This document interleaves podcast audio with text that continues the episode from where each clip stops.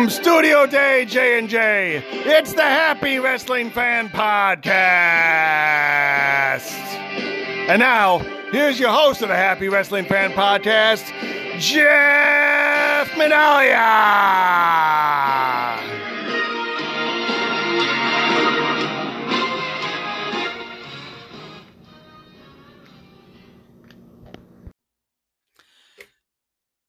Hello and welcome, everyone, to another exciting edition of the Happy Wrestling Fan Podcast. I am your host, Jeff Manalia.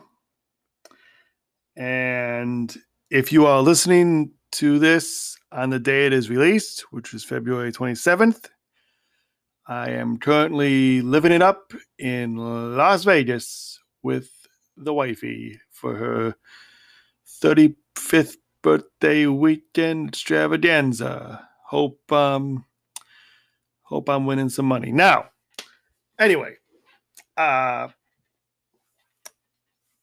please uh follow the pod on Twitter at Happy Fan Pod. You can also follow us on Facebook at facebook.com slash the Happy Wrestling Fan Podcast. And please listen and subscribe to the pod uh, on the fo- on the following platforms: Break Anchor, excuse me, Anchor, Breaker, Google Pod, Podcast, Radio Public, Spotify, and Apple Podcasts. Even though I didn't get a notification for it, apparently, um, I have a listener that said it was on Apple Pod. So, yeah, I guess you can find us there. It's weird. I didn't get the the um, notification for it. But anyway, today's main topic, which we're going to get into, aside from talking about uh, Elimination Chamber pay per view, uh, today's main topic, I figured this week I would do um, sort of a not a personal episode, uh, a personal uh, meet and greet uh, deep dive. My own personal meet and greet deep dive, meaning everyone I've met throughout um, my life, I guess, as it pertains to wrestling. I got some pretty entertaining stories. I figured I've told some of these stories before to people, of course, that's like my friends and stuff like that. But I also just figured this way I'll have all the stories in one uh, delightfully packaged episode. And um, so, yeah, that's. Uh, what we're going to get into. But first, some follow ups and recaps. Now, um, from our last episode, I want to first start off by giving an apology. Um, there is a well in the last episode um i said i was going to give you know spoilers to things and then go to the news. Well, I'm kind of sort of um, went back and forth from spoilers to news back to spoilers. So this time I promise I'm to, you know, say everything I need to say spoiler wise first and then timestamp that. And then uh, I did add the timestamps, by the way. I, I think that that helps um, greatly, actually. It helps. So I'm glad that worked out. But um, like I said, I'm gonna do all the recaps I got in mind that I wanted to do this week, and then uh, then maybe we'll get into some news. Um, also, I might do a little bit of uh, fantasy booking uh, in between the news and the spoilers. So we'll see. But I mean, that might contain spoilers too depending on outcomes. So it'll all be time stamped. Don't worry. Um, following this uh, end of the recording. Um, so yeah, I, I apologize though for um, possibly spoiling stuff that you know you might have not seen and saying it in the spot where it was just supposed to be news. That's why I just skipped that whole section and went straight um, for the timestamp wise for the news and just went straight to the next the the the top the over the top segment. But anyway, I digress. Um, also a note, uh, my buddy informed me uh, this past week that when I mentioned Triple H was HBK in a Royal Rumble match, I was uh, it felt like they fought at Rumble because it was so close to the Rumble. It was actually, I was, it, it was actually uh, the three stages of hell match that I was referring to, I guess, um, the month prior at Armageddon. Um, because at Royal Rumble 2003, uh, Triple H fought Scott, Scott Steiner. So, yeah, I don't know why I thought they fought at, at a Rumble, uh, Triple H and HBK, but I guess, uh, I don't know. But um, also, I want to point, uh, you know, the uh, the over the top segment last week's category was uh, my top five favorite WrestleManias. And I said what I said, you know, but after much deliberation, I I thought about it for a little bit and I'm like, you know, none, none of these lists are set in stone, you know. I mean, I can change my mind at any time, but I just the ones I listed and then the ones that I didn't list in my top five that I probably could have. Like I I had I didn't mention like WrestleMania three at all, or like WrestleMania five, Mega Powers Explode. I didn't mention it. Um, they're definitely in my top ten, but um, I wouldn't know how to rank them. So again, you know, take whatever I say, you know, with a grain of salt. It's not set in stone. It's just an opinion that can change overnight. So it's just a fun side for the uh, the fans, the listeners to uh, participate in. And I, another great one for you um, this week. As far as the other segment, shit. I apologize. That was my uh, phone going off in the background. Hold on one second. I don't know if that picked it up, but hold on one second.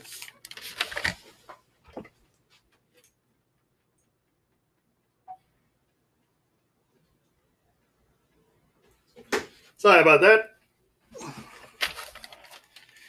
Sorry about that. I just turned it on silent for not to silence cell phones before recording. But anyway, um, where was I? Oh yes, the other segments, three count uh, Q and A.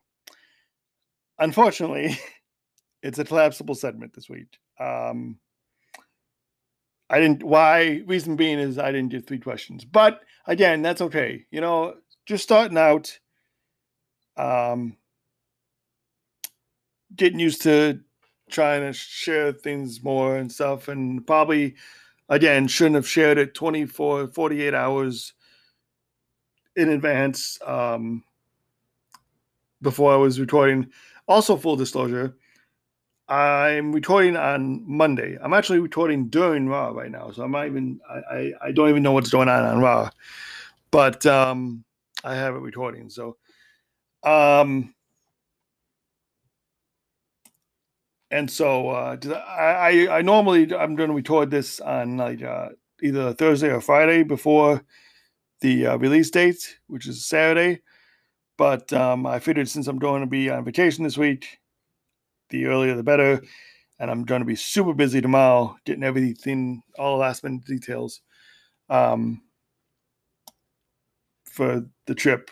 So anyway, that's that. So yeah, so no no three count Q and A this week, but there is another over the top segment. Um, oh, also, I like to reinstate my recap note from like the very first episode. Now I know I said recaps I'm not gonna do a lot of, um, and yet here I went into recaps of quite a few things. What I I gotta reinstate and say what I meant by that was I'm not gonna recap everything every episode. Like I'm if there's only certain like if something I like happen on one of the shows, I'll mention it. But like full recaps of full shows every episode, like I it's just I just can't do it.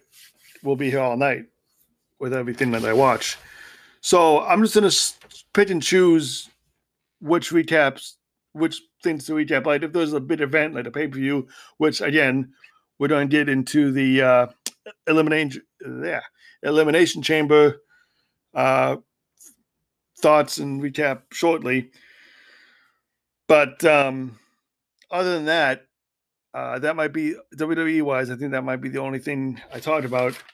Um, let me see here, real quick, something as I go through my notes here. Yeah, I didn't even finish. Damn. Hold on. Yeah, you know what? Yeah, I didn't even. uh So as far as WWE goes, we're only going to talk about Elimination Chamber, uh, and then I might talk about what happened on AEW uh, last week. But um that'll be it for this for this week's recap uh, section. So Capiche, all right. Let's uh let's get started now with some recaps. All right, so the elimination chamber has come and gone, and it was quite um, a pay per view. Actually, kind of a kind of a short pay per view. Um, only what, like five, six matches? Like you had the two elimination chambers. If you count the match that Reigns had against the winner of the elimination chamber match, that's three. And then you had the women's tag title match. That's four. Shit. Did I say U.S. title? Yeah, that's no, I didn't. The U.S. title match also. Sorry. Um, so yeah, it's five, and then plus the pre-show match, which was uh, which I'll get into a little bit. That was six. So yeah, only six matches. It was a very short pay-per-view. I think it like started at seven, ended at like nine thirty, which is honestly I was fine with that time uh, ending. But um, because I had stuff that I had sleep to catch up on. so yeah. Um, opening bout was the uh, SmackDown Elimination Chamber match, which consisted of Daniel Bryan, Cesaro, Baron Corbin, uh, excuse me, King Corbin, Sami Zayn, Kevin Owens, and Jey Uso. So, um, we uh, we did we did the entrances, and Cesaro and Daniel Bryan start the match, and um, like you'd expect between Cesaro and Daniel, I really have been loving the stuff. Any, anytime they wrestle, it's just outstanding.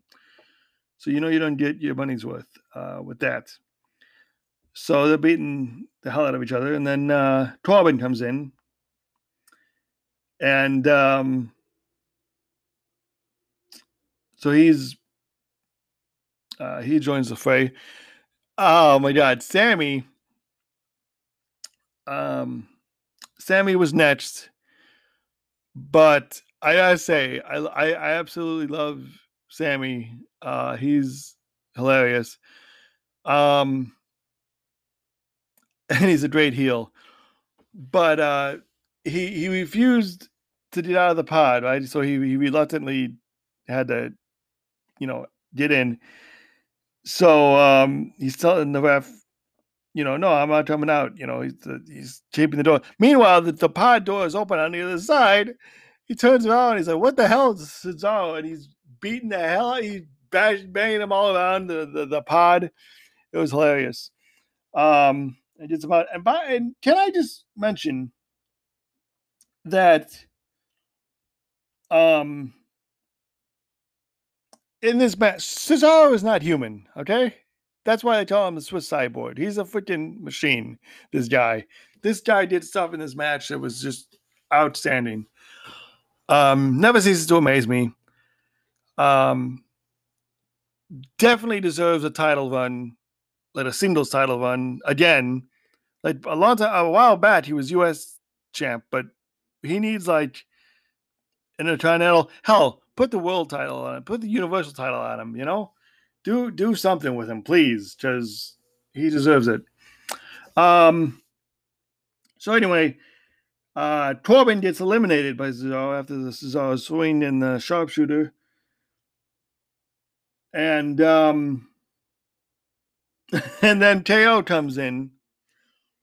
And another funny moment was uh, Sami trying to explain to Teo, "Hey, look, let's you know they they they don't understand like guys like us, you know. Let's team up and you know go after each other, uh, go after them and stuff."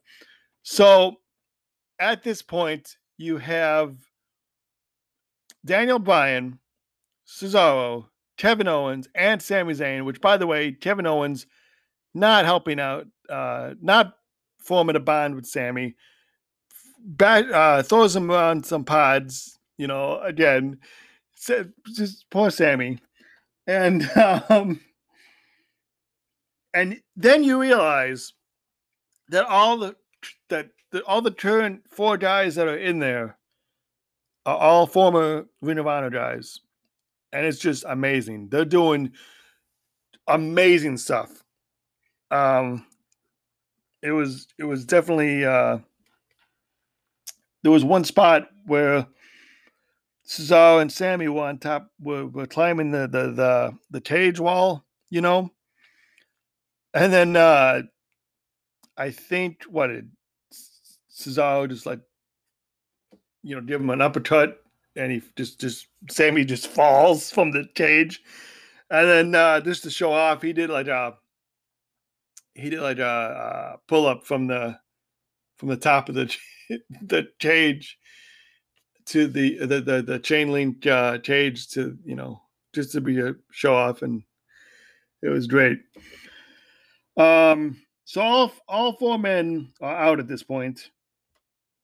Like all, all four men down, and then in comes Uso. He's trying to get a, a quick win. You know, he's splashing some people he, to no avail, though. They all took out. Um, and then, uh, yeah, so he's in last, by the way. So then the eliminations start happening some more, and uh, KO eliminates Sami Zayn after a stunner. But prior to this, uh, he does an amazing moonsault from the cage to the all four guys. Um, Kevin Owens is another guy who's just give him a title, please. Um, no, give him a better Universal title one because that his first Universal title one was was shit because fucking Goldberg. But anyway. but I digress. Um, and then uh, you got um, oh, after as Sami was exiting, uh, Jey took the door and he smashed Kevin Owens' arm in it. I think with the help of Sami, he held it, and then um, yeah, and then so he eliminated him uh, after a super kick, I think, or was it a splash? I'm not sure. Can't remember. And then, uh, yeah, it was a splash. Meanwhile, still have Daniel Bryan and Cesaro beating the hell out of each other. Cesaro, the man, you know how he does the swing? He's swinging Daniel Bryan with one arm, one leg, and he's doing the freaking. I mean, how? How? Where does this man get his strength? The, the, the man is not human. I'm telling you. Um, so he's he does this Cesaro swing with one arm, one leg, and just uh and then gets super kicked in the face by Jey. And then I think Jey splashes him and Cesaro's out, leaving it down to um Daniel Bryan and Jey Uso. Uso. Uso, excuse me. And so um then finally Bryan uh takes the victory um after I believe the was it was it the Yes Lock? I should have wrote that down. All I wrote was Bryan wins. Bryan wins, but meanwhile, you know, he's in no shape to put on another match, you think? You would think. But um and then here comes uh Reigns just to prove my point. He wasn't ready. I mean, he he had a chance. He had him in the Yes Lock um, to start off, but Reigns powered out of powered out of that uh, rather quickly, and then just basically, you know, speared. He speared him. He punched him. He did that. Uh, oh, what's that move that he does? It's the same move he put out uh, Kevin Owens with at the Rumble with. I can't remember what it's called. It was like a, it was like some sort of chokehold. Um, and he would and Bryan not was knocked out, and uh, Reigns was declared the winner and still champion. When all of a sudden, by Edge, making his decision, which I kind of predicted. Uh, Edge versus Roman Reigns. My screen went blank. There it is. Edge versus Roman Reigns. Um, at Mania. Spear versus Spear. Once again, uh, we and then like I said, like I said last episode, Edge. The only title that Edge has not held is the Universal title. So I, I strong. I mean, think about it. Okay, yes, he's an older quote unquote. Well, I mean, he is older, but he's an older guy, right? But he he's not a part timer. He's there all the time, every week. He, you know, he's not like Brock Lesnar. He's not like, you know, he, he actually he actually cares, is what I'm saying. He wants to go out on his own terms and he's doing a damn good job of it, and I and I, I'm I'm I'm happy for him. I can't wait to see that match at Mania.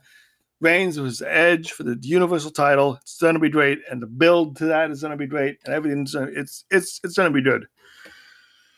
So um, so yeah, so then we did a Miz and uh, Bad Bunny spot, and uh, Bad Bunny ends up sma- slapping the Miz um, to which he was to do something about it, and then all of a sudden, Damian here comes Damian Priest.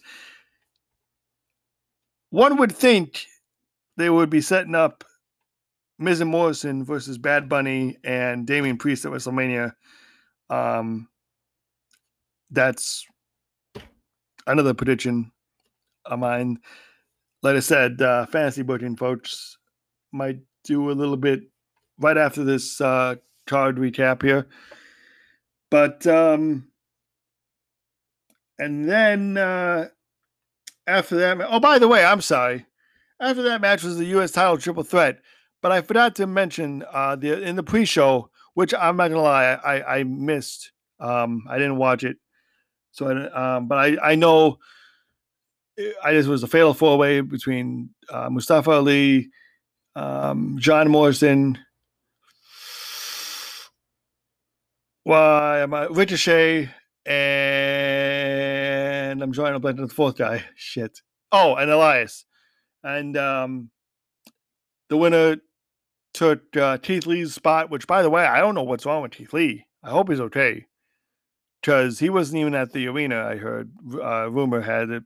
You know, I don't know whether or not to believe that, but I, I honestly because he was pulled for some reason. So I don't know why. I just hope the big man is okay. Because I really wanted to see that match um, in triple threat form. Uh, Lee versus Riddle versus uh, Lashley. That would have been a great one. But uh, Morrison was a suitable replacement, I think. Um, he's he can he does his own he has his own style that he can bring to the to the table. So uh surprise victory here, to be honest with you. I'm not even gonna lie, because I didn't expect Riddle to win it this quick, but he did. He did not pin Lashley though. Um, he pinned Morrison. So what again, further cementing the fact that I think Morrison is gonna be teaming up with the Miz to face Bad Bunny and Damian Priest at Mania. Now, also possible, we can see one on one again, Riddle versus Lashley uh, for the title instead of no no third man or no hurt business at ringside or no you know tad match or whatever. Just straight up one on one for the title. That's all I want to see. Um. But yeah, so Riddle, oh Riddle, who was dressed in uh, Evel Knievel uh, get up. By the way, he had the jacket and like the the the the, the, the tight the not tights, but um, the shorts were uh, were Evel Knievel inspired also. So that was pretty cool. Um, up next, you had Nia Jax and Shayna Baszler uh, versus Sasha Banks and Bianca Belair. And I'm laughing because not a whole lot happened here. You see what I did there? Anyway, um, if you don't know, watch Nia's um, table match with uh, Lana from was it last week? I don't know. Yeah. Anyway, um, they did uh Shayna and Nia did the victory after um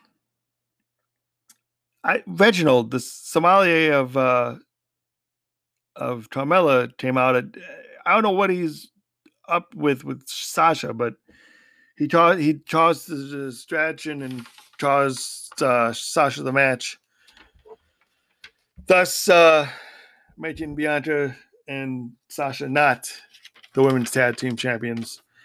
And honestly, again, I don't know what they were doing with her, but you would think they would be leaning towards Sasha versus uh, Bianca at Mania. So we shall see. And then finally, the main event.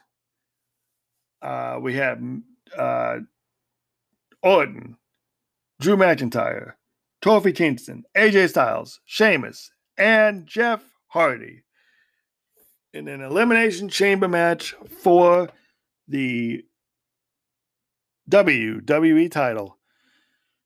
Um, entrances come out. Everyone's in their pods. We already know Sheamus is going to be last from winning the gauntlet match the week prior.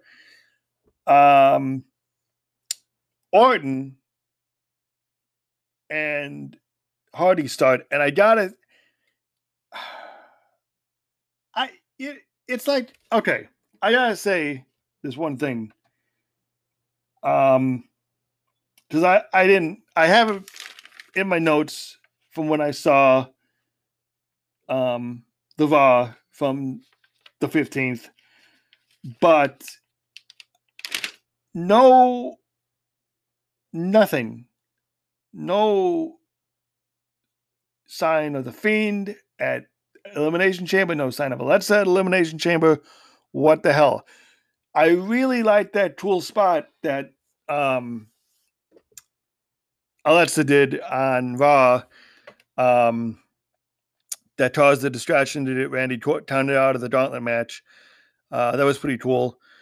Um, but again, I was expecting like I was expecting either the fiend the fiend to return or like and like show up in the pod with Orton, but that of course didn't happen because Orton was starting the match, so he wasn't even in the pod to start the match. And then I was hoping maybe once one of the guys was out of the pod that you know the fiend or Alexa Bliss should you know be magically in it.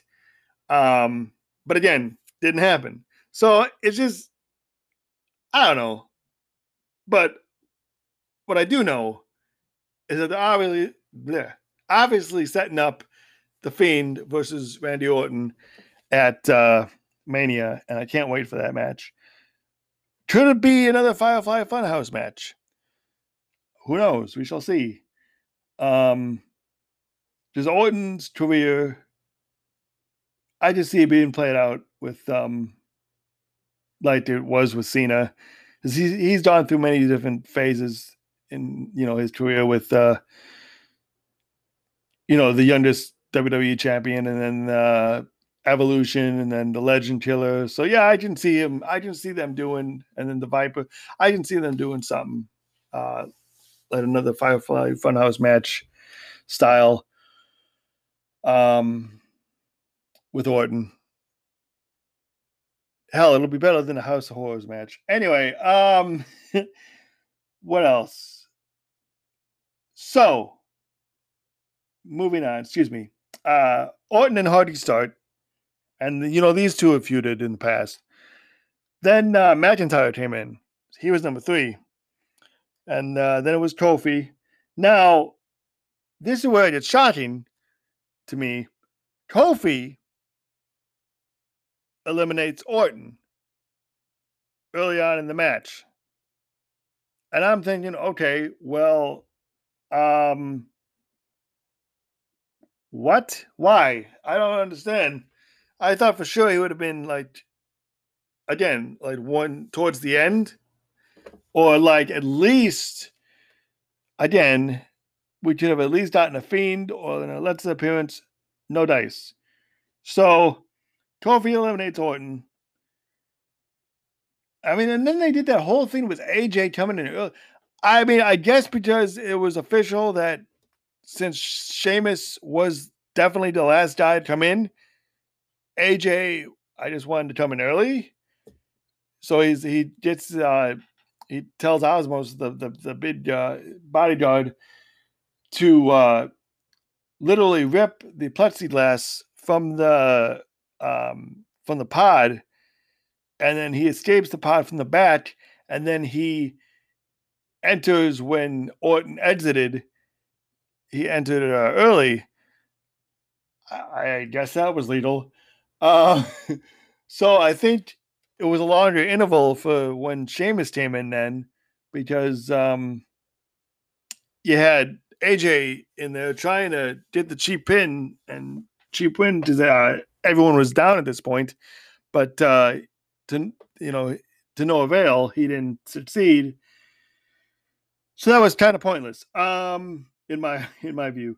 But um, but then Sheamus, you know, came in last, is of course because he won the gauntlet from Raw the other day. So, um, and now you got Sheamus. Uh, he's on a he's on a rampage. He's, he eliminates Kofi, thus making no more Kofi Mania 2.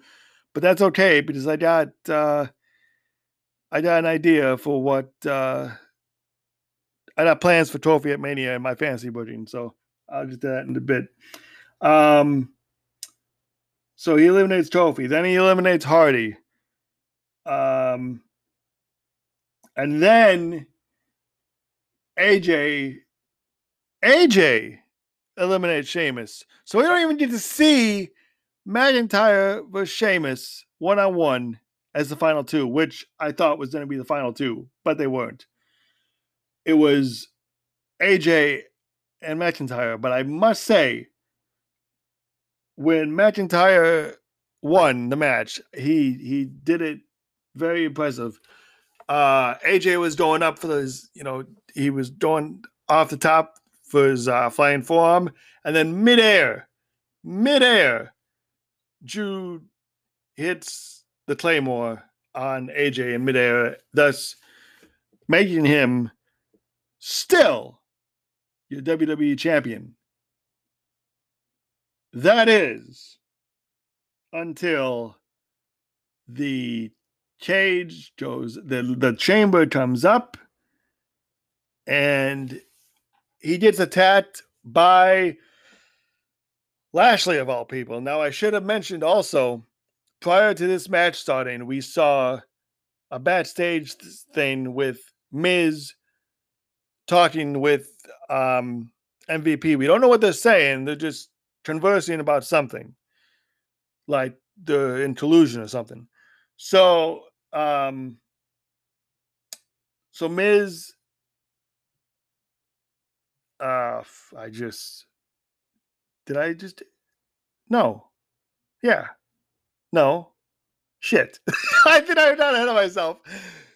Lashley, Lashley came down. The reason Lashley came down was because The Miz came out, cashed his money in the bank, and won the damn title. So this bothers me because I I do like the Miz, believe it or not, and I wanted him. He deserves another decent run with the title, right? But unfortunately, I don't see that happening from now until Mania. I see um I see him losing it next month at Fastlane to either yeah to, to I would I would imagine Drew um gets a rematch and then um okay I'm not a fantasy book mania so far what I think is going to happen in Mania um no, no particular match order. No particular. I know it's two days. I'm not going to say which what's going to happen on what day, but here's here's the rundown of what I what I got for a little uh, little fancy booking here. Um, well, we already know for fact the only match we definitely know for sure it's going to happen is Roman Reigns versus uh, wow, Edge for the uh, Universal title. That's the only for sure match that we know of that's going to happen. Uh, there's going to be, I believe, Fiend versus Randy Orton.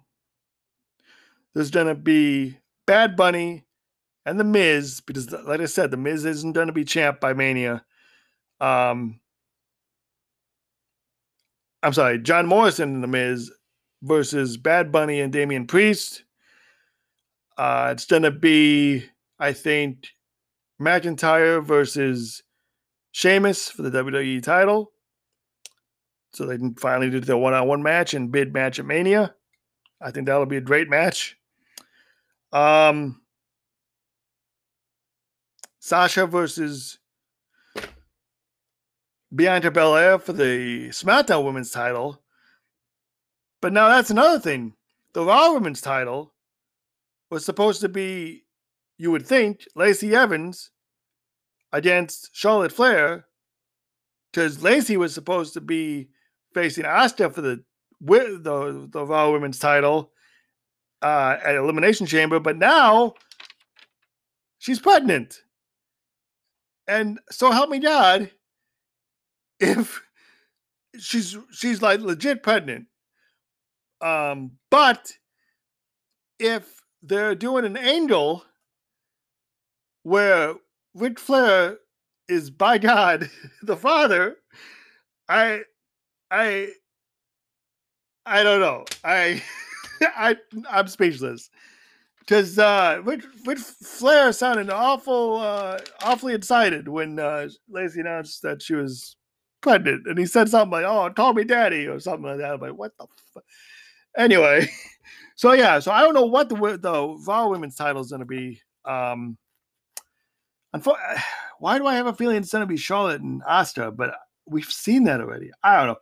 Anyway, um, so that's that. And then there's the tag team such idol situation that I just re- remembered. Um, I don't even know. Oh, it's the Hurt Business, and then it's Dot uh, one side, and then it's Ziggler and Roode on the other side. Um, I don't know what's going to happen with that, um, the tag titles, but I do know not officially, but if I were to predict, I want to see Mustafa Ali versus Kofi Kingston. Why? Because that seems to be what they, excuse me, what they've been setting up with um with Mustafa saying, "Oh, calling out Kofi, saying how he took his spot in last year's." uh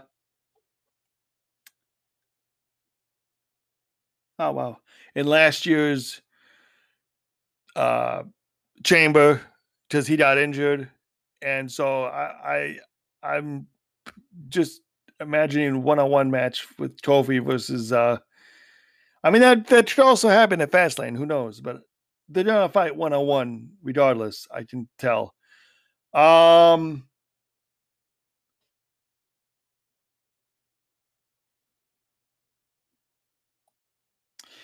Sorry, I just realized that on my browser I can re- only record for 30 minutes at a time, whereas um, on my phone it could be for an hour. So I had to do another recording. But anyway, uh, don't know what's going to have happen with the tag titles. Don't know. Maybe, uh, possibly, uh, La- not Lashley, excuse me. Um, oh yeah, actually Lashley versus Riddle for the U.S. title. Um, and then uh, we got let's see, Biggie versus maybe Apollo for the IC title. There's definitely got to be an IC title match at Mania because he, like I said, Biggie's making that belt relevant again. So I want I want to see a good uh, match there. Um,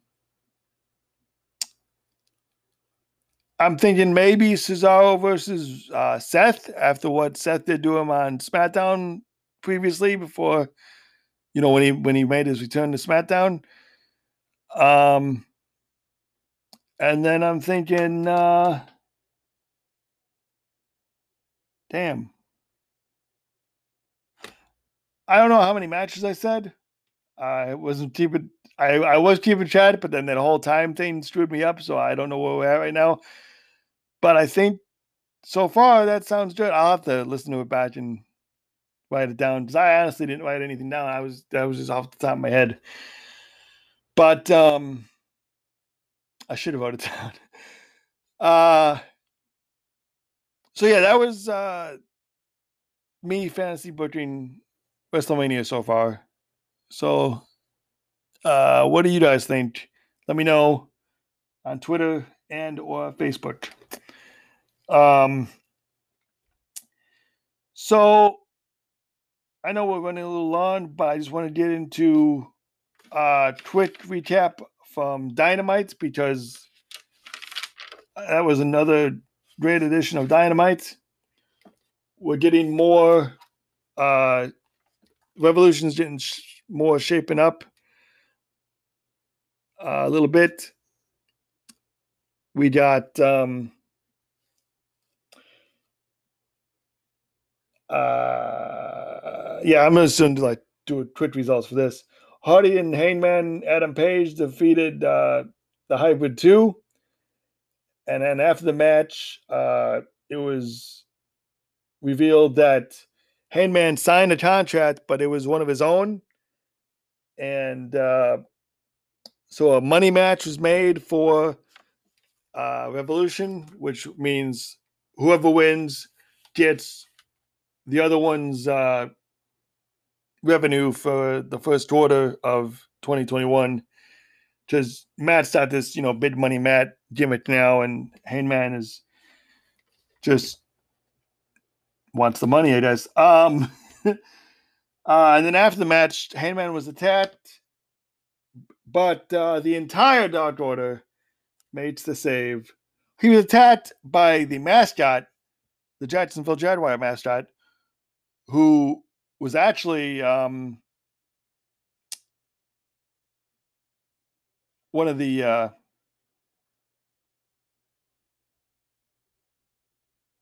damn, why can't I think it was one of the private party members, and he's not. No, Isiah Kassidy is the other one. I think. Oh God, I shouldn't. Okay, yeah, I don't remember. Um, it was one of the private party members. I apologize. Um, and then uh, another great match, great women's match. Uh, Riho defeated uh, Serena Deeb in the women's eliminator. Uh, which, by the way, the women's eliminator, um, the Japan uh, side, my wife and I watched uh, last Monday, and really good uh, matches. Um, on the Japan side, uh, that's shaping up to be uh, good semifinals, which I forgot is on today and I missed it. Um, it's on YouTube, of course. I, I have I can watch it whenever. And then you had okay, so they showed a video package of Shaq and Jade I guess they were training, but they were on a basketball court. Like, if you don't train for a match, show them in like the gym or something. You know, why show them on the basketball court? Makes no sense. Today, you got a match with uh, Red Velvet and um, Cody Rhodes on March 3rd on Dynamite. Um, we had Orange Cassidy defeat Luther in a quick match. then you had Sting confronting Team Taz uh, here's my only gripe with that. Now I know Sting, he's in the street fight with Darby Allin and everything, and he knows his limits. The man injured himself when he took a buckle bomb from Seth Rollins. Now, granted, that might have been Seth's fault. Or it might have just been, you know, a freak accident. I don't think it was wise for the first move he takes back is a freaking power bomb from Brian Cage. That might have not have been the smartest thing. Um, but I I mean he seemed my brother and his girlfriend were actually at this uh dynamite this past week and he said Sting looked fine after he took it. So I guess he's okay. So thank God for that. Um, then we get this backstage. Uh, that, it's not a backstage segment, but it was a it was a segment nonetheless where Kenny was at uh, like this elementary school or like preschool or something, and he was reading from the Young Bucks uh, book about how him and Jericho, um, the match with him and Jericho changed the business drastically or something like that. And uh, it ended up, um, you know, with with Callis and Kenny saying, "All right, well, Uncle Kenny's out door now." You know, no. Then one of the kids come up to him and goes, "Can Kenny, uh, can play with us?" Don's like, oh, Uncle, uh, Uncle Kenny can't play. We got we got uh, some some more uh, places to go, but but uh, you can play with Nakazawa. To which uh, Nakazawa didn't uh, get treated too well by the kids, and uh, oh, you saw Nakazawa and so that. It was pretty funny, pretty fu- entertaining segment. And I will say that if I were a little kid that age and Kenny Omega came to my school, I would have shit my underoos. Anyway. Um, after that, you had uh, the Bucks put the tag titles on the line against Santana and Ortiz, and they defeated Santana and Ortiz, only to get attacked by the entire inner circle. And then where's the rest of the club? Where's you know Gallows and Anderson? Where's Kenny? They took their sweet time getting there. Kenny didn't even come out. It was just uh, Gallows and Anderson. Um, because Callis, you know, was like, "Oh, don't don't worry about it. They'll be fine." You know, I don't know. So, you know, I like Kenny. I like him as the cleaner and like this heel persona, but we'll have to see how that pans out. Um, right after that, it was uh, announced that it's a girl for Cody and Brandi, so congrats to them. Uh, FTR defeated the Sydal brothers, Matt and damn it, what is? I should have wrote it down. I do not know uh, Matt's brother's name. I apologize. Um, Sydal's were pretty good showing for the debut, uh, tag team debut. And then the main event was just pure six man tag madness. Uh, it was Kingston, the Butcher, and the Blade versus uh, Moxley, Lance Archer, and was it Rey Fenix, I believe, yeah, Rey Fenix. and just after that, Kenny came down with the the the Gallows and Anderson and the Tat Moxley, and then it was announced, and I wrote this in all caps because this blew my freaking mind. At Revolution, it's going to be Moxley versus Kenny Omega for the AEW World Championship in a exploding barbed wire death match. Holy shitballs. That is going to be wild. Looking forward to that. All right. I think that does about, that wraps up the recaps. Um, let's get into our next seg, which is over the top. Right after the news. uh I only have two things for the news this week, and that is one Elimination Chamber, as you may know, is the last pay per view featured on the WWE network. Because starting next month, they make the transition over to Peacock. I absolutely loved the WWE network. I love all its content. I loved everything about it. Why they had to make this this this merge with NBC and and and bring it to Peacock, I'll I'll never know. If everything goes along with it. And if everything goes along with it on the debut day, I'm not to worry. Um, it'll be like nothing, you know. Plus, I don't know how it streams. I mean, I have Peacock. I had the free version of Peacock, and it streamed pretty. You know, it's it's it was a pretty decent stream. Um, another good thing is if I do the premium uh, Peacock, then it's nine ninety nine. So it's the same price as the WWE network. It's just um, now it's Peacock.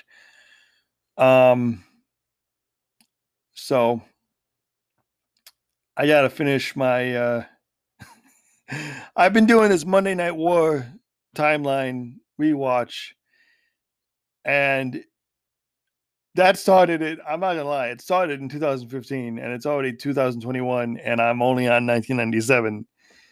Started in 95, so in like I'm in like February of '97. I I I gotta get back and uh, into that. So hopefully they add old episodes of Nitro and um, and Raw right away. Because I gotta continue that rewatch. Um, but anyway, and then another piece of news I have is that last week uh, Rock debuted, and I actually saw it, and it was actually pretty good. And I'll tell you what, the casting for some of these people, spot on. Whoever they cast to play the Rock's dad, holy crap! Sp- spitting image of Vati, of young Vati Johnson. It was incredible. Um, and it's funny that Andre is in it, and they got a guy, you know, to play Andre. He's a pretty big guy too. And then they had a guy uh, playing Iron Sheik. It was yeah, so it was a pretty good show. And then there's still more more uh, classic superstars to come, I guess, um, throughout the season. So it should be uh, fun to to watch. So I, I um I, I recommend it um on NBC. So all right, now it's time to go over the top. And I'm just, I, you know what? I'm not even gonna uh, end the recording. I, I'm just gonna keep it in the same side. Um, over the top is where you, the listener, picked a category for me, and however many uh, you want me to name of that territory and I list off and I go over the top list of whatever you chose for me. I feel like I said that perfect the first go around, and now I just I, I I butchered it. But you know what? It's late, and I, I wake up early tomorrow, I don't have time to edit. Um anyway. So yeah, this week's submission sadly we only had one, but this week's submission comes in from the guy whose questions I answered last week. This week I chose his over the top segment uh pitch because it's a good one. My top 5 favorite WCW cruiserweights. So, I will tell you right now these top five are my top five, not only for their amazing athleticism and their ability to give great matches, but also all five of these guys had kick ass theme music in WCW. I'm sorry. Um, so, number five, actually, honorable mention. Number six, uh, shout out my man Sitzbat, as I was Syxx for Halloween in uh, in uh, 1997. Yeah, 97. Um, big big Sean Waltman fan, but anyway that's he said top five, not top six. So number five, Billy Kidman. Um, loved when he was in the flock. I loved. I mean, the the, the original. He was one of the originators of the shooting star press, and um, I just love that move, and I liked. Uh, he had a good run. Um, hell, he even won the cruiserweight tag titles, which would have been an awesome uh, concept had WCW st- still been around. But sadly, they like folded like a, what was it a month later or so after Rey and um, Kidman won t- titles. So that unfortunately didn't last long. But um, yeah, Kidman is one of uh, my favorites, and like I said banging uh, theme music. I loved uh, um, love that. Even if it was a generic theme, it was still uh, sounded pretty badass. Um, oh yeah, and then he that that feud with that short-lived feud with uh, Hogan he had was pretty good too. Um, number four, I'm gonna go with. I want to make sure I did this right. Okay, yeah.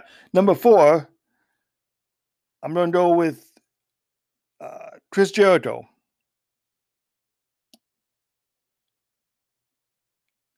Uh, Chris Jericho was another one of my favorite cruiserweights, and he was, and I mean, he's he's basically the goat.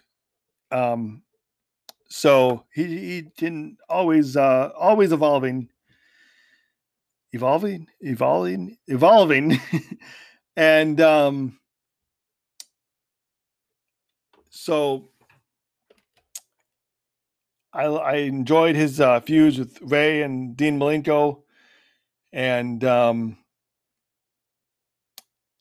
hell, even when he feuded with uh, the bigger guys like like Goldberg, well, kind of feuded with Goldberg, but um, he's just very entertaining, great in the ring, uh, great on the mic, uh, great theme music. Which, by the way, I've been actually listening to the actual song of his uh, WCW theme. It's a song by uh, this band called Mammoth, and it was uh, it's called All of My Days. Uh, YouTube it. It's it's pretty badass. Um, or Spotify it. It's on Spotify. Um, so that's the vocal version of his his theme, and you can tell it's his WCW theme just by the the instrumental parts.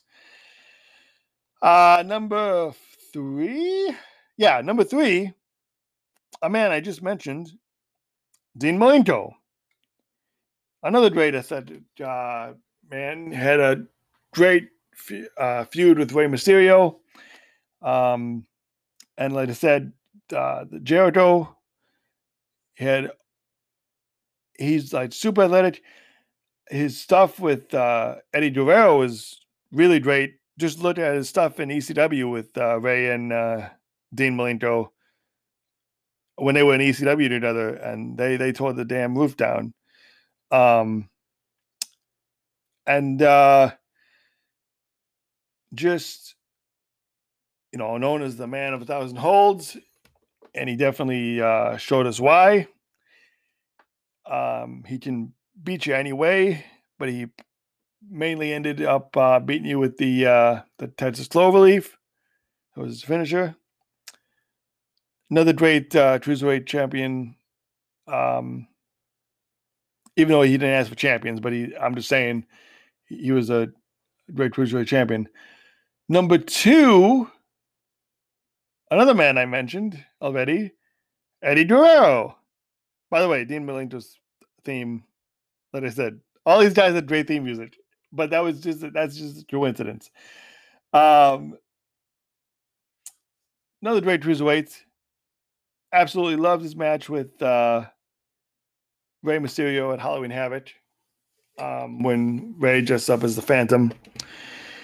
Loved his feud with uh, his uh, his nephew Chavo, who was another great cruiserweight in his own right. Uh, the Guerrero family themselves were just all great. Um, loved the formation of the LWO, uh, although it didn't last. Although it wasn't as successful as uh, the NWO, but um, the concept of it was pretty good uh, pretty cool rather.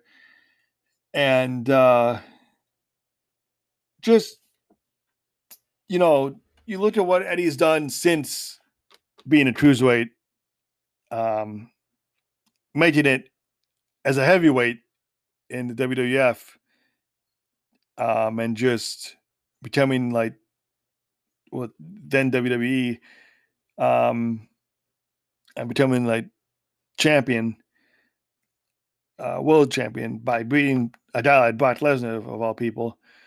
Um, just a great match. Uh, great matches all around, but I don't think Eddie ever had a bad match. Um, and my number one favorite cruiserweight in WCW, the man known as I don't know why I'm pausing. Rey, Rey Mysterio. Um, favorite cruiserweight to watch back in the day. Um, still going at it today, not as a cruiserweight, but just just as um, great, great matches, great costumes, great outfits, great thing, very badass theme music. Um, great ring presence, great athleticism. Uh, again, great feuds with all the guys on my list. It's funny how a lot of the guys on my list actually go together in some way, in some degree. Like, does they've either feuded with each other, against each other, or you know, it's just or we're like real, you know, well friends. It's it's just uh, phenomenal, phenomenal talent right there. Well, actually, no, no, Kidman is one exception. But four out of the five guys that I mentioned um, were well, I mean, I guess he was in Filthy Animals with Rey. So yeah, he's he's connected with Rey. But he didn't really feud with like guys like Jericho and and Dean and um and them. But like I said, he belongs at I love the flock, and he was cool in the flock. Um, so yeah, there you have it. That was my top five WCW cruiserweights. Uh, so thank you. Did I even say? I I'm sorry if I didn't shout you out earlier. Uh, that was from Chris Jesusich again, my buddy, friend of the show. Um, and guys, if you don't want it to be the same people every week, I don't know, maybe send me some suggestions, please. Facebook.com forward slash oh wow, that was my old theme. Forward slash uh the Happy Wrestling Fan Podcast. I just gave you my old uh podcast uh link almost. um so that would do it for that. And now for the main event. Oh boy. Let's try to uh, get this out. But again, actually, now we're making good time. Yeah, we're doing good. All right. Let's uh, get to the main event, which is my meet and greet deep dive. All right. So, as mentioned in the pilot episode, um, there may be some episodes where, like I said, not everyone, not every episode is going to have guests, and um, not every episode, you know, might not even have a main topic like this. But I am planning on doing some deep dives, and I figured I'd start with a personal deep dive um, which is my um, personal history uh, with uh, meet and greets, meaning uh, you know wrestlers I met throughout the year, years of my life, and um, you know the autographs I got, and just the memories that will last a lifetime. Uh, meeting these larger than life uh, guys. Um, I got some great stories to tell. Um, some some pretty funny ones too. So um, sit back, relax, and let's start where it all began. Now, prior to recording, I shared uh, photos on the Facebook page, and uh, they were all of my uh, 8 by 10s that I have gotten over the years. Um, I will say two of those out of all the one out of all the people I met and all the eight by tens I have, two of those were actually gifted to me, and I never actually met the um I, I never actually met them, but they were gifted to me from my next door neighbor who actually did. And those two were um, Hogan when he was in WCW, and then uh, my neighbor also met uh, Macho Man in when he was in WWF. Um, he was nice enough to have them, uh,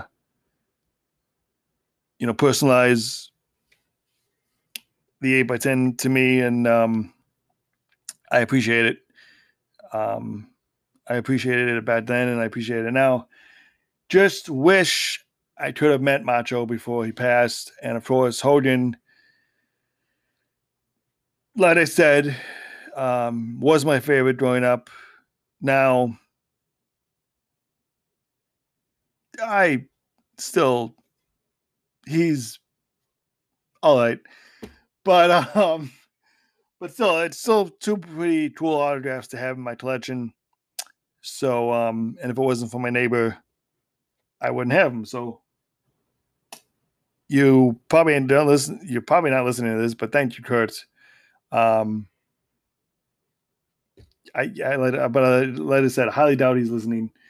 But um, which is my old neighbor from back home in uh, Schaumburg, Illinois. Anyway, so I can't really say anything about those two other than um, they were gifts, and I never actually met him, so I don't have any stories to tell about that. But I do have a um, story to tell with my first meet and greet uh, experience, which happened June of 1996.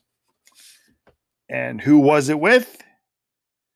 The Ultimate Warrior. Now, um, going back to the picture I posted, his 8 by 10 is actually at my parents' house, along with all the other things, all the other cool things he signed. However, there is a cool picture that I will uh, share um, on the Facebook page and Twitter. Um, maybe later this week once the the post drops, when the the, the episode drops. Um, great picture of me, you know, with uh with Warrior, and you see uh his then fiance um Dana uh by his side. He was doing a uh he was he was doing a comic book signing, but we also were allowed to have him sign whatever. I think the limit was two per person. So so hold on, I'm gonna take a drink because my voice is starting to bother me. Um, yeah, so it was two items per person, I think. Was it two or was it one? No, it had to be more than uh more than one because we had the Talmadge signed we had an 8 by 10 signed. Um, we had, and it was only one 8 by 10 for some reason. I think, which sucks because I don't know who did Tussie that, you know, niche. But um, uh, we had a magazine signed when he when he was on the cover when he made his return in '96 we had like this like cardboard cutout standy. It was a, a very small one though, signed, and we had a bad. So we had six things signed, and he signed them all. Uh, Bat Patch was the last one, by the way, and he was very cool about it. Very nice. Um, I think uh, I know what it was. Yeah, so I that's how that's how it worked. Um, me and my brother had two things for him to sign each, and then my my parents had one thing each to sign um, for him to sign, thus making six. Yay, math. anyway, no, but yeah, like I said, nice guy, real easy to talk, you know, real generous to talk to. He, he we, that was definitely one of my favorite uh, meet and greets because now you even look back at it now and you had that memory of meeting a guy you idolized since childhood, basically. Um, and he was one of your grandpa's favorite wrestlers, you know. And I will always have that picture. I will always have those autographs. And um, I mean, although I don't have them now, they're at my like I said, they're at my parents' house, but um, they're still within family. Um, and I will always have those memories. Um, but he, you know, he he was he was a really uh, really cool guy, and damn it, I miss him. You know, um, so crazy how he was inducted into the Hall of Fame, and then the night before he dies, he made that that speech on Raw, and it just it oh just I just goosebumps thinking about it because it's like it, it's so freaky with what he, his his final promo, if you will, and then the next day passes away. Damn. But um but yeah, definitely one of my favorite uh encounters um was my first ever one back in June of 96. Now, fast forward a year later, WrestleMania 13 weekend at a Toys R Us in, was it Gurnee, Illinois? It was somewhere in Illinois. And I remember it being, yeah, it was definitely WrestleMania 13 weekend. Probably Saturday, because I think my brother had a basketball game we had to to make. We almost didn't make it because uh these guys were running late, and by these guys I mean we got to meet Owen Hart and the British Bulldog. Two more people that aren't with us, sadly, but two more legendary wrestlers in their own mind. I mean, in their own right. Excuse me um in uh, you know you know in my mind they are um this 8 by 10 i do own and i do love and um i actually know a guy who wants me to uh, who asked if i would ever sell it and i even told him no because of like the memory it holds and it's just it's just too sentimental i mean you got the the both i mean i'm sure I'll say this. Not on wood, but if I if I ever fall back on desperate times and if this really is, you know, good money to sell, I'll sell it. But till then, hopefully, pray to God, we does it doesn't come to that, and um, I can keep it forever. Now, um, so there's a funny story behind this. Um, see, I have a history of saying stupid shit um, when it comes to meeting wrestlers. I don't know why. I just, I just do. I, I didn't say anything stupid with the Warrior. I don't think. Um, I was normal then, but um, I don't know. Ever since this signing, it was like, um, I botched what I was uh, saying. So we get there, like I said, and we're waiting for him to arrive, and they were a little late. Um, the signing itself should have been a little, a, a little bit. I'm not gonna lie, it should have been a little better. Um, it felt kind of rushed, and we we couldn't take pictures with them, although we like like actual like posed pictures. Um, we just we can take pictures. There is pictures of the two of them, and then of uh, Bulldog signing something for me, but um, they they're not looking at the TAM or whatnot. Um, I'll post those as well once this is in uh, once this episode is posted. But um, so we did the and uh, I believe he couldn't even sign. One of the things we had for them to sign was um,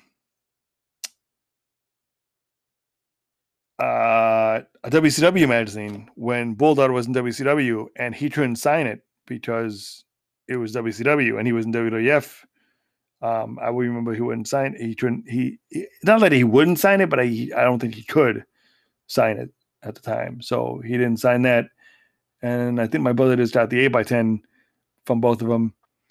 Well, meanwhile, I had the eight by ten with me that they'd given us, and and I still have the shirt to this day.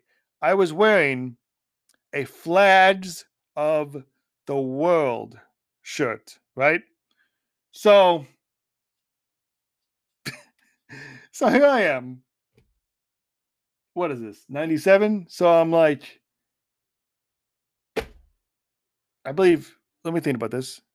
13. Yeah, I'm 13 years old. Um, and let let's straight at Owen Hart, right? As he uh, finishes signing the Aperton, then I go here.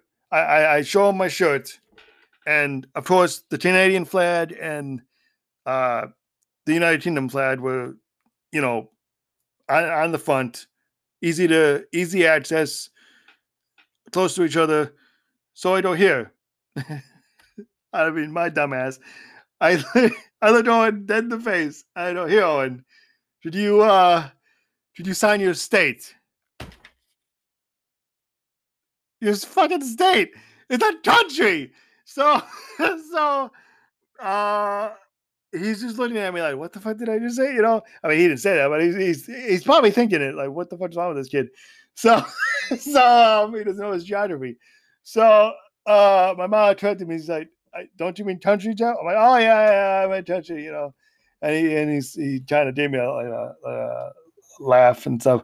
They didn't really talk much to us either. They weren't as talkative. Um, but um, but yeah, he happily signed his uh, his signature by um, his flag, and then Davey um, signed by the UK flag. So I still have that shirt and that 8 by 10 signed. Um, and it's just a beautiful 8 by 10 um, I really gotta once I get a house, I gotta display that again ASAP.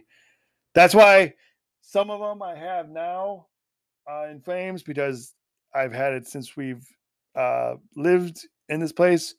But like, I want to actually get all framed pictures of them and then line them up in my future man cave um, room of the house whenever we get a house. And so it's so cool. That's the end game plan. But anyway, um, but uh, sign your state. So that was dumb thing number one that I said. Um, then we fast forward to, I believe, November of 2004. That's a big gap within the meet and greets um, of meeting people. Uh, 2004, we started watching, we just gotten into uh, watching uh, TNA for the first time. During that summer, when they were having the weekly Wednesday pay per views, I think the first one we actually saw was um it was like the main event was a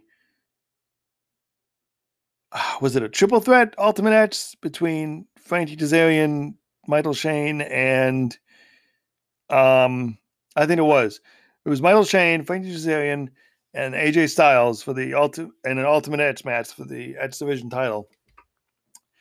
Um, so that was pretty uh pretty exciting stuff. So anyway, this first ever TNA fan interaction event happened at the DoubleTree by Universal um, Studios in Florida, and it was um it was prior to the Victory Road uh pay per view, which was considered the first three hour. I believe it was the first three hour pay per view. Yeah, the th- first three hour Sunday pay per view. Actually, on you know, it wasn't on Wednesdays no more. It was they were they were strictly doing the Sundays, and it was a three hour pay per view. I I guess maybe what the Wednesdays ones were two hours or something. Maybe I don't know, but it was the first three hour one, and um, we went to this. We went so we went to the DoubleTree, saw a bunch of guys like legends and guys that were in T- TNA. You know, at the time currently. Um, let me just list a rundown of who we met that day. We met guys like Larry Zbyszko, Frankie Kazarian, Michael Shane, AJ Styles, um, you know, Glenn Gilberti, Raven, uh, Christopher Daniels, Jeff Hardy. Man, who else? Um, what was Kid there? I don't remember. Uh, Dusty Rhodes was there. So, so let let me explain. Oh, Chris Sabin. Um, so, uh, of course, pictures and autographs, you know, were separate charges. So we had to pick. My brother and I, uh, who went to this thing, had to pick and choose what we wanted, um, because we couldn't, you know, afford like everyone's autograph. Although I think, oh man, I gotta ask Nick if he still has it. Um, my brother had this poster, Victory Road poster, that I think he got everyone to sign, if I'm not mistaken. And if that's if I'm right, that's that's that's a pretty cool piece. I asked if he still has it.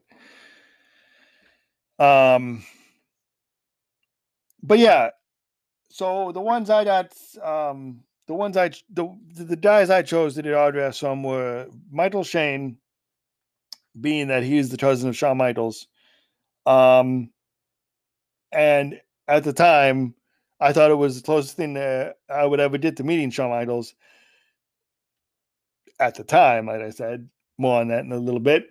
Um, and uh, so I got Michael Shane, I got AJ Styles, I got Ravens, and I got this cool like cartoon anime art. I think that Sabin drew, um, that Chris Sabin drew, and I got him uh, to sign it, um, courtesy of Raven. More on that in a bit.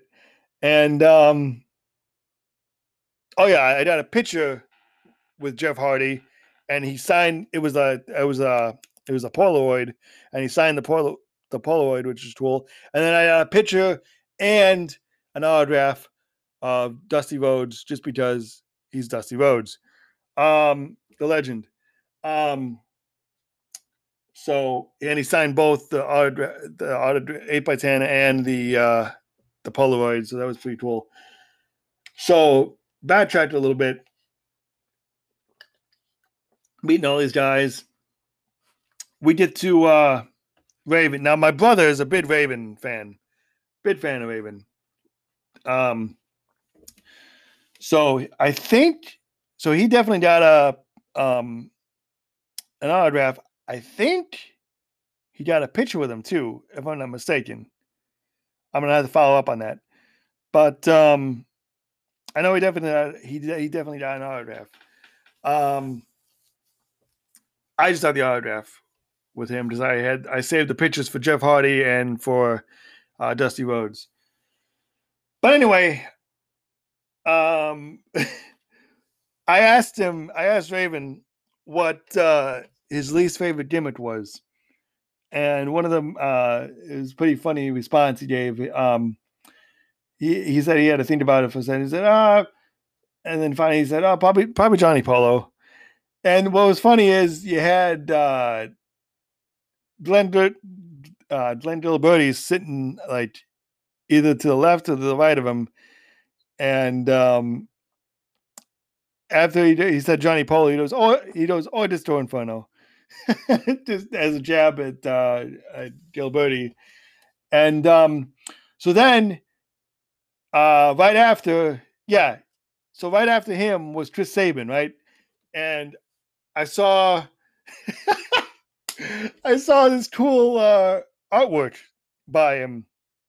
Um, and Raven, you know, because I, I think you had to buy it, you know, you had to buy said um said artwork at extra cost. But Raven goes to Sabin. He goes, "Hey, Sabin, give the kid one of uh one of them, would you?" And the funny thing is, Nick, uh, my brother, being the bigger Raven fan, he was kind of like, "Oh, what the fuck? I'm more of a fan of yours than his, and you do it." I just looking at Raven like, "Oh, thanks, thanks, Raven. That, that, that you know, you you know, you give shit for me." Um, so yeah, Sabin didn't have to give me it, but he did, and it was pretty cool of uh, the both of them actually. So that's how I got Sabin's autograph on this uh, cool uh, drawing of his. And um, so then we get to the end of the table, and uh, which, by the way, the setup was like we go in this. I think the bar area. I think it was a bar area or like the restaurant of the of the DoubleTree, and it was like a bit L shaped. You know, we wait in line. We go. It was like an assembly line, one down another. You know, one guy to another to another to another. At the very end was uh, Jeff Hardy and Dusty Rhodes um, for one session, or it might have been Jeff Hardy in one session and Dusty Rhodes in the other, other session as uh, at the very end. Uh, Jeff Hardy was cool to meet. Got his autograph on the Polaroid, like I said. Took a took a cool picture with him. Um, so Dusty, on the other hand, he was also very cool, very awesome. You know, we're just in awe of standing in front of such a legend. my this this time it was my brother's turn to botch. So he was supposed to say that to Dusty that he was, you know, our dad's favorite wrestler. but what he said was, uh, was something like my dad, uh, you know, he was like, our dad is your favorite wrestler to Dusty instead of, you know, saying, and then he said that and he goes, wait a minute, no, your dad no uh you're my dad's favorite so you know he dusty chucked a lot of that one. Um very nice guy. Um again another legend we lost but um very glad to have met him. Just you know the legacy that he left to the wrestling world it was just absolutely incredible um and uh, so yeah, it was very cool, very cool first ever fan interaction. Uh, we wouldn't go to another one, um, but I mean that was for financial reasons, but um, you know, still still great experience, fun time, and actually decent pay per view. Um, it was Victory Road pay per view, uh, so then, uh, fast forward a few years later, um, oh, I don't want to bring up. Well, yeah, okay. There was an indie. There was an indie show in Orlando. Uh, indie wrestling promotion. At the time, it was called PWX, and this girl I was dating at the time um, was the uh, supposed to be she had a uh, connections i guess with this company and her friend was one of the managers and she was supposed to be one of the valets Okay, long story short, this was the night I got to meet uh, one of my all-time favorites, uh, Stevie Richards. um, I mean, obviously, my favorite of all time is Shawn Michaels, but Stevie's Stevie's definitely um, been a fan of his since I I saw him on TV in '97 on an episode of Raw when ECW invaded Raw. Um, been a fan of his ever since uh, then, and it's just he's he's you want to talk about underrated. Here's a guy, you know. Yeah, early in the career, he um he was just meant to be like a, uh maybe like a parody character, or, you know, a parody wrestler, you know, a guy, you know, but he was great in the ring. Um, he was he was great in the mic. I mean, he, he has his own podcast, kind sake. And then um, just uh, currently, I think he might be getting back to uh, ring return. So we'll see what happens there. But yeah, he's an old guy, but he's phenomenal shape. Absolutely phenomenal. Speaking about phenomenal, uh, I'm sorry. Back chat to the TNA thing for a while. Uh, AJ Styles not only signed an 8x10, but I I bought a uh, the the AJ the phenomenal uh, baseball jersey style. No, it was not the baseball Vadlin uh, you know, the tortillade sleeve shirt from him too, and he signed that shirt too. All right, back to Stevie. So So anyway, so Stevie's wrestling on this card uh, at this indie show, and ironically enough, so was Raven. Raven was there too. They didn't wrestle each other, uh, unfortunately, but um, so that would have been phenomenal to see. Um, but being the Stevie Mark that I was, and my brother being a Raven Mark, my brother did not go to the show, but I got to meet Raven again.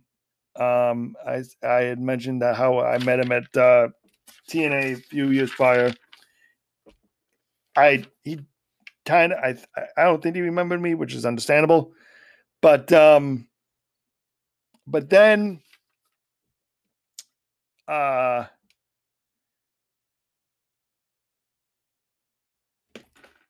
I ended up um buying another uh 8 by 10 for Raven to sign uh and I gave it to uh, my brother, and I bought a eight by ten from Stevie, and uh, another a shirt that I've always wanted, um, the Blue World Order shirt, and he signed that as well. Um, you can still see the signature kind of on the shirt because I, I I've worn it a lot since then, but um,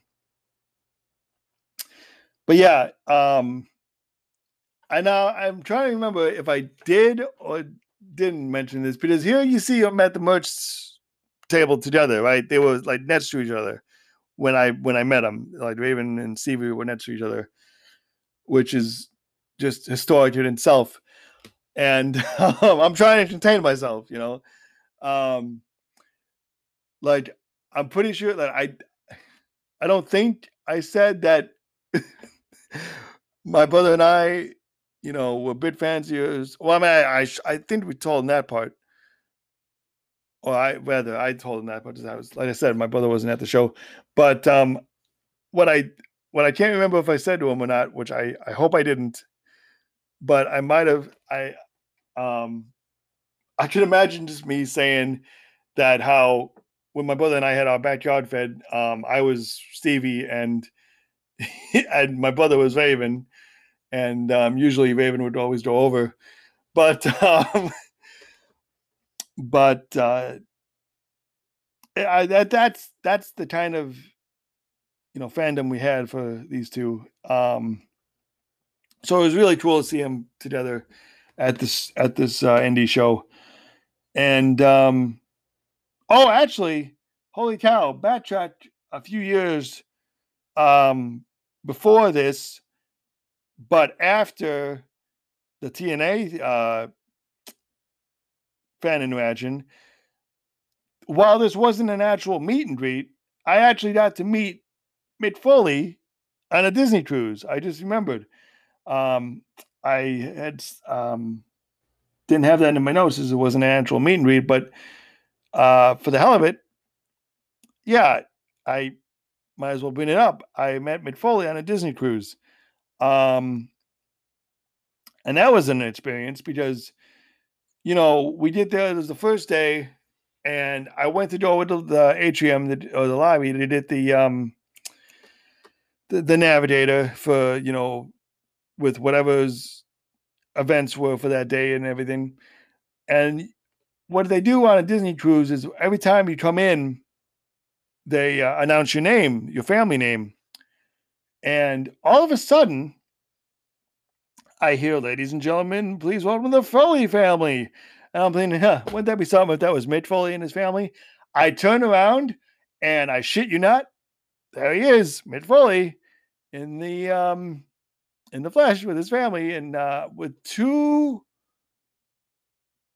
was it with he had two of his kids or three of his kids at the time? I don't think uh yeah, Dewey wasn't with him. I can't remember if I mean I Noel definitely was with him, and I don't, know which other um, sibling was uh, um, with her. Um, but anyway, uh, so then I I rushed back to the table um, to the to the buffet where we're eating uh, lunch, and I tell my parents, I'm like, "You'll never believe who's on this freaking cruise." and I go Mick Foley and his and his family. And sure enough, uh, as luck would have it, Foley comes in the same uh, restaurant to, for lunch, and he sits. His table is like inches from like our table, right? Really close to our table, and it's kind of empty in there at the time. You know, it's not too much of too many people um there because I think I think it was just winding down to um everyone having lunch and stuff. And uh my parents are like, oh, you know, go, go up to him, do his art, you know, see if you can do his autograph or a picture or something. And I'm like, no, I, I, I don't want to bother him. He's on a vacation with his family, you know. He's like, what the hell? Long story short, you know, too late. But um I I actually eventually do go up to him, but like I thought, uh, just as I thought, he didn't want. He's he he generously uh, declined at the time because he didn't really want to make a bid. Uh, he didn't want to make a. He didn't want to cause like a big, uh, like a scene, you know, like a gathering, if you will. I, people would might recognize him more if we start taking a picture with this guy. Um, so he, but he, he did offer. He said, if uh, I see you later on in the cruise, uh, then I'll I'll probably do so then. But right now, you know, we and I'm like, Mick, totally understandable. I, you know, this was my parents' idea. I told him I'm like, the, the man is on vacation. He just got out of the flight. He doesn't want to be bothered. Totally understandable. That's fine. Okay. So I'm thinking that's that was that. Dinner reservations. Dinner comes around. The man had the same dinner rotation as us. I'm like, oh my god, how that that's fate. This time, though, his table was a little ways back, but I can still see it in the distance, you know. And um, I think it was what the first or second night of the cruise uh, when this happened. Um, for whatever reason, you know, Mick looking around the restaurant and then he sees me, which I happen to be looking at him. So once he sees me, I look, I do the like, that look away, but he's like waving at me, right? But then I, I look away. This man was kind enough to get out of his seat, come over to the table, and say, Well, um, I want to apologize because when I saw you the other day, and I told you I will see you on, you know, probably later on in the cruise. I didn't really, uh, I wasn't thinking that you know there's a lot of other people on the cruise and it might be difficult to do. And I know I promised you uh, pictures. So you was, would you still like that picture? I'm like, of course, I uh, I'd be honored. So um, there's a cool picture of us um, in uh, Triton's on the Disney cruise. Uh, Mick Foley wearing a bright orange Hawaiian shirt on semi-formal night, mind you, uh, giving me the thumbs up, and me, you know, in my uh, beige uh, polo and khakis, you know, doing the thumbs up too. I believe. Really great picture. Really nice guy. Um, so that was another uh, impromptu. This, this happened before I met Stevie and after the TNA. So now uh, we're going to stroll. Okay, so remember prior to um, meeting Michael Shane, I had, I had told him this is probably the closest I'm ever going to, to meeting Shawn Michaels. Fast forward to 2015. Um, Michaels has a book out, Wrestling for My Life, and he's doing a book tour signing, right? The second stop on that tour was at a Books-A-Million here in Kissimmee. I I shared the link with my brother. His response, absolutely fucking going. So, this, I mean, this was just the meet and greet to end all meet and greets, right? You would think uh, my favorite wrestler of all time, and I got to meet him. Didn't say much to him because I was I, I had all these things I wanted to say, but once, like I said, once you get up there, you freeze, man, because you're just in the presence of greatness, and it's like, I, yeah. So my wife, actually, she was my fiance at the, at the time, but uh, Jasmine uh, said to him something like, "Oh, I've been, you know, I've been, I've been a fan of yours since I was a little kid." To which his response was, "Yeah, I've been doing this for quite a while." I'm like, "Oh Jesus Christ!" Hey, I'm like, "Hey," I'm thinking to myself, "Hey, at least it wasn't me saying something like that, you know." But I, I, I, I couldn't have the words, like I could not use words in front of the heartbreak kid. You know, is is just great. But another cool thing about that uh, was um, the lady there said, "Oh, he really isn't doing pictures." He was nice enough to post for a picture for us, and um, you know that he didn't again he didn't have to, but he did, and then he signed his book for us. And um, I'm still in the middle of it, you know, in 2021, and I died in 2015. It's a go figure. But it's it's it's a good book. Um, I I, I like to read it on long road trips and stuff and plane rides, and so I haven't really been on a plane. Hey, maybe I'll bring it to Vegas. Who knows? Actually, no. I I, got to. Uh, I'm I'm planning on reading, starting to read the uh, Young Bucks book, which brings me to April 2018.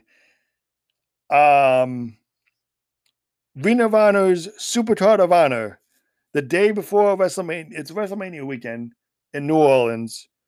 Uh, the day before WrestleMania was the Ring of Honor Super Card of Honor event with guys from Ring of Honor and guys from New Japan Pro Wrestling. This was our heaven, I guess. This is this like we were just on cloud nine at this event.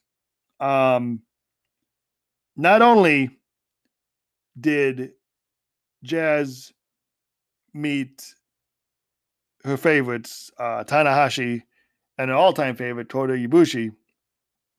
And funny story with that later uh, in a bit. But we also met the Bucks, and we also met Marty Scurll, uh, mainly for my brother on that one. I had, uh, I mean, we got a picture with him, but I had him personalize the 8x10 to my brother um, because he was uh, one of his favorites. And I got to meet my current favorite, Kenny Omega. So, uh, going back to Tanahashi, the wife, first of all, she was so nervous. She was like almost hyperventilating. I'm like, babe, breathe. It's okay. So, um, but Tana could not have been nicer. Very nice man. Um, uh, good, good uh, English too for what he for what he knew. Um, but she obviously uh, spoke Japanese because she was practicing Japanese and stuff, and so she said something in Japanese. Tana way goes, "Oh, good Japanese," you know. Um, so he personalizes the 8 by 10 um which is hanging up above her uh her her spot in the office her, above her desk. And uh he he then takes the picture with us you know um so like i said everything's going great nice guy uh so and we start to walk away when all of a sudden we hear, you know, we heard uh, someone someone uh, yell jazz! But that's what he wanted in the 8 by 10 it was a short name jazz. And um, it was tana. And uh, she almost left the 8 by 10 um, could you imagine though if she did that and it was like oh my god. Uh, she wouldn't she wouldn't have forgiven herself. So uh embarrassed, she went back and she grabbed the uh the 8 by 10 from him and he's he's just laughing. And I and she was, she's they're both laughing. To this day, I do not let her uh let her live that down. Um that she did that. She thought I took it. And I'm like, no, I, I why would I take it? It's your 8 by 10 So so um so that was that. And then uh so let's see. So after Tana, yeah, it was definitely after Tana we met the Bucks. Um, we were in line for the Bucks. Um, these guys were also very nice to us. Um, took the time, talked to us a few minutes. You know, asked us where we're from. You know, thanked us for coming to the show and everything like that. And uh, Matt's Matt's wife uh, Dana was there too. Um, and uh, so she she was the uh, uh, photographer for that for for us for that um, thing. So she took the picture for us, and uh, very cool guys. Um, so happy to have met them. I have their Series One AEW figures above the signed eight by ten, even though it's two different companies. Um, until I meet him again, hopefully eventually down the line sometime, um, and did an AEW one. I'll, I'll, I'll put that over that. But for now, it works. Just the, the Bucks, um, and they're awesome. So, uh, like I said, Nets, we met Marty. Um, he was very nice too. I know he's kind of in hot water now, but he was nice. Um, nice enough to personalize uh, his autograph to my brother, and my brother was happy that I got um, the autograph. Meanwhile, by the way, my brother was at like uh, what's it called, WrestleCon, I think, the WrestleCon event, and he got to meet Colt Cabana that day. So that was uh, another cool thing. Um, and then and then the big one for us uh, Kenny Omega and Kota Ibushi.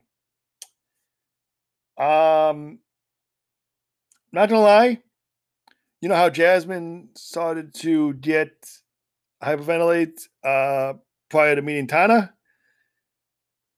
It was reversed now, and I got nervous meeting Kenny. So we get up there finally. It's a long line for the both of them and we finally get up there, and I'm uh, you know, I just, I just, I kind of dash, do it. I, I, I do a dash, uh, fast walk up to him, and he goes, "Hey," he goes, "How you doing?" I'm like, "Great," you know. And then he signed, and and he, it was, it turned out to be an awesome picture, right? But poor Jazz, what the, the picture, the part you don't see in the picture, so I, I cropped it. The part you don't see in the picture is Jasmine. Poor Jasmine. I should let her go up first, and then me follow. But she's in the background doing the late um, finger point gun thing. It was this awkward pose that she was doing. It was, it was, it was. So the picture didn't turn out that good, really. I mean, it looked amazing with just the two of us, but poor Jasmine got left out because um, of that pose, and she really didn't get to. So this all I I I I hope when the world gets back to normal, we get to meet Kenny again, and um, it'll be different, you know, this time around. Um, so I, am definitely hoping he's one of the guys that we can meet again someday. Um, and I'll let my wife do all the talking.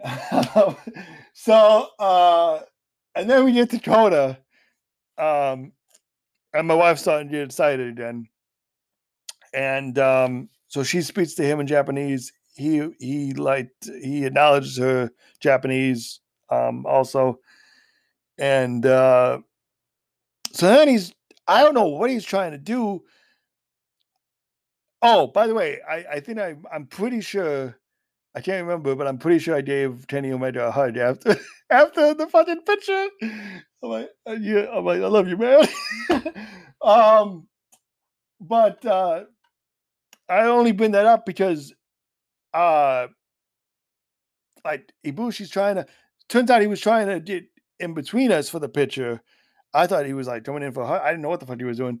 So, so I'm like, but he said, oh, he wanted me to um, stand on one side while she's standing on the other. So, uh, if anything, Ibushi pretty much practically hugged uh, my wife. So she, she, was, you know, dead by this point. Um, and we got a nice uh, picture with him. And that 8 by 10 is at her desk as well.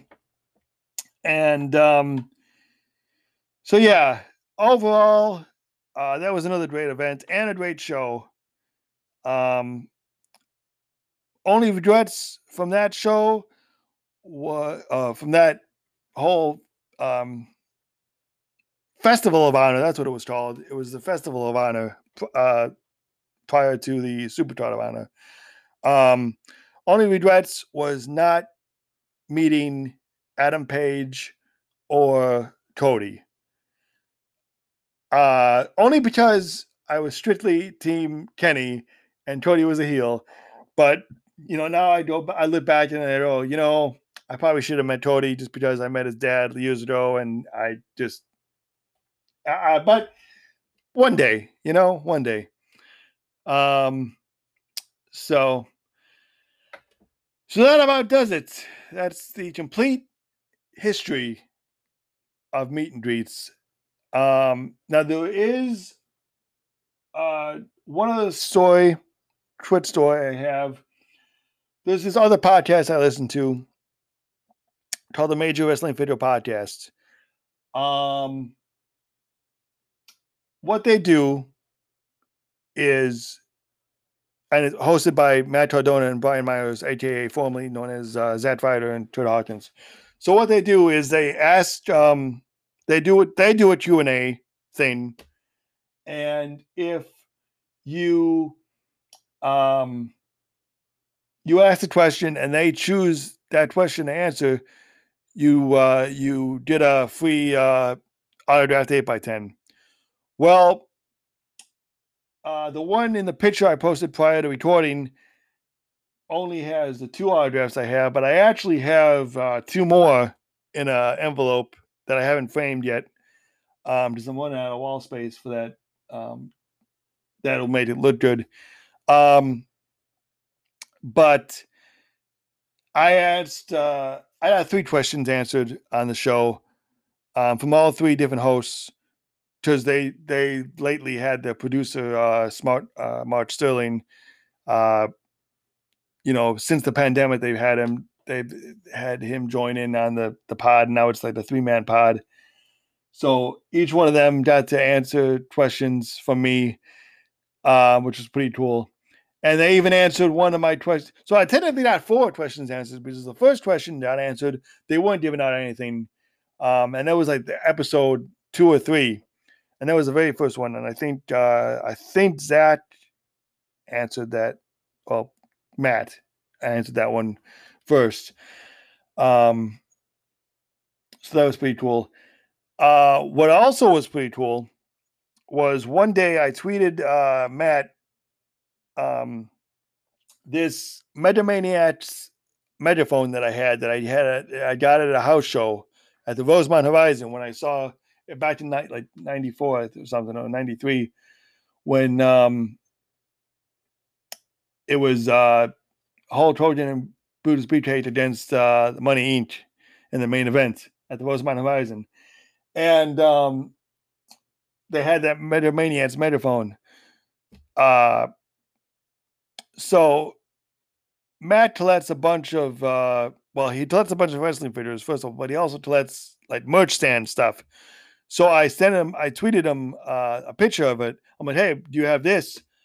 I didn't, I didn't, I wasn't expecting this, but all of a sudden I get a DM and it's from uh, Matt saying, hey, uh, would you mind uh, giving that? Would you mind selling that uh, that megaphone to me? I'm like, holy shit, of course, yeah, sure. Um, I sent him a few more pictures of it. Uh, long story short, and it's like there was a there was a it was a it was in decent condition, but he liked stuff to be like mint. Um, there were a few marks on it and stuff, but um, on the one side. So then he's like, "Well, how about a trade instead of which is which honestly was fine. Like he would trade me an autograph, uh, send me some autographed uh, eight by ten sunglasses and headband. Um, which I thought was pretty cool. So to like, I honestly said, you know what, that's better than selling it to you because I honestly wouldn't know a price to give you it for it anyway. Um, so that was uh, the first thing I got before the uh, the signed eight by ten. Well, the both of them uh, was actually his autograph first, and um, I kept the sunglasses. No, I kept the headband which is over the 8 by 10 frame. And um, I did the sunglasses to my brother. So that was pretty cool. We technically were, my brother and him, my brother and him, my brother and I were supposed to meet them last year because they do live pod shows now. It's gotten to the point where the, you know, their podcast has gotten so big that they do live shows now. But then unfortunately the pandemic happened. Like we had the tickets ready, many a weekend. We had the damn tickets. And everything started to get canceled. And unfortunately they had to cancel it. So one day there will come a day when they will come back to Tampa, I hope, or Orlando, even better. And um we might get to meet Brian Myers and Troy Hawkins. Brian Myers and Troy Hawkins. Brian Myers and Matt Cardona because we're uh, huge fan of them as well, my brother and I. So, so that'll do it.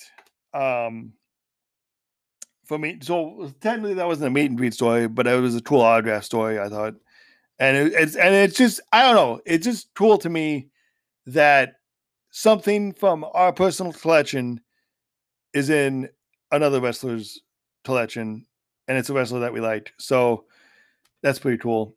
Um, so that'll do it for this episode. Uh don't know what's gonna be the next episode. I know when it's gonna be though. It's gonna be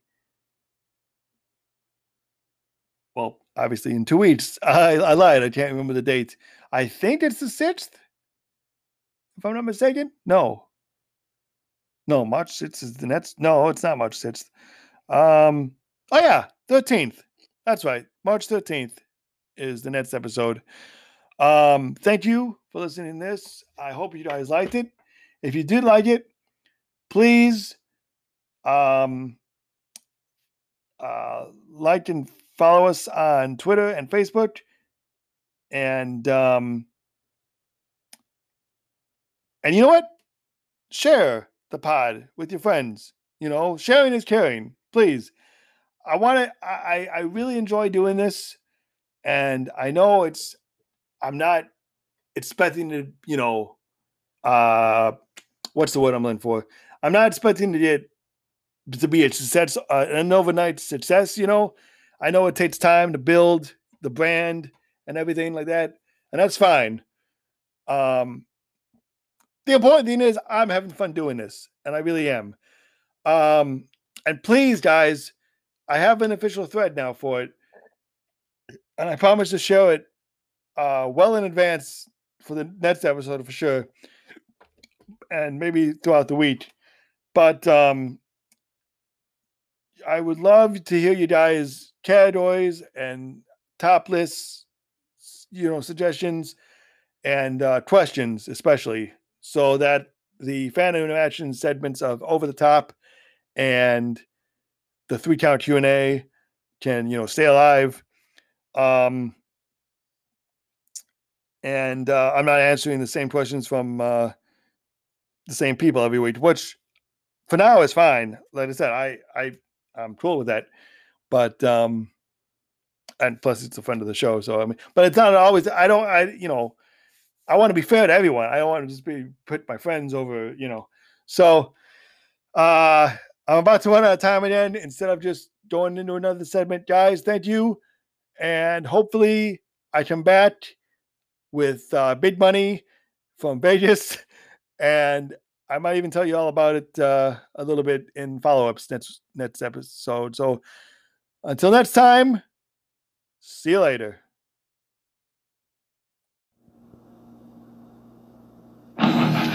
Fans, don't forget to follow us on Twitter at Happy Fan Pod, like us on Facebook at facebook.com slash the Happy Wrestling Fan Podcast, and be sure to subscribe and listen to us on various platforms that can all be found on the Linktree app. Until next time, I'm Jeff Manalia. John Oliva, take us out! Rock and roll's like fighting in the ring. We got together to do our thing. We all play hard, we all play low. That's why we got together.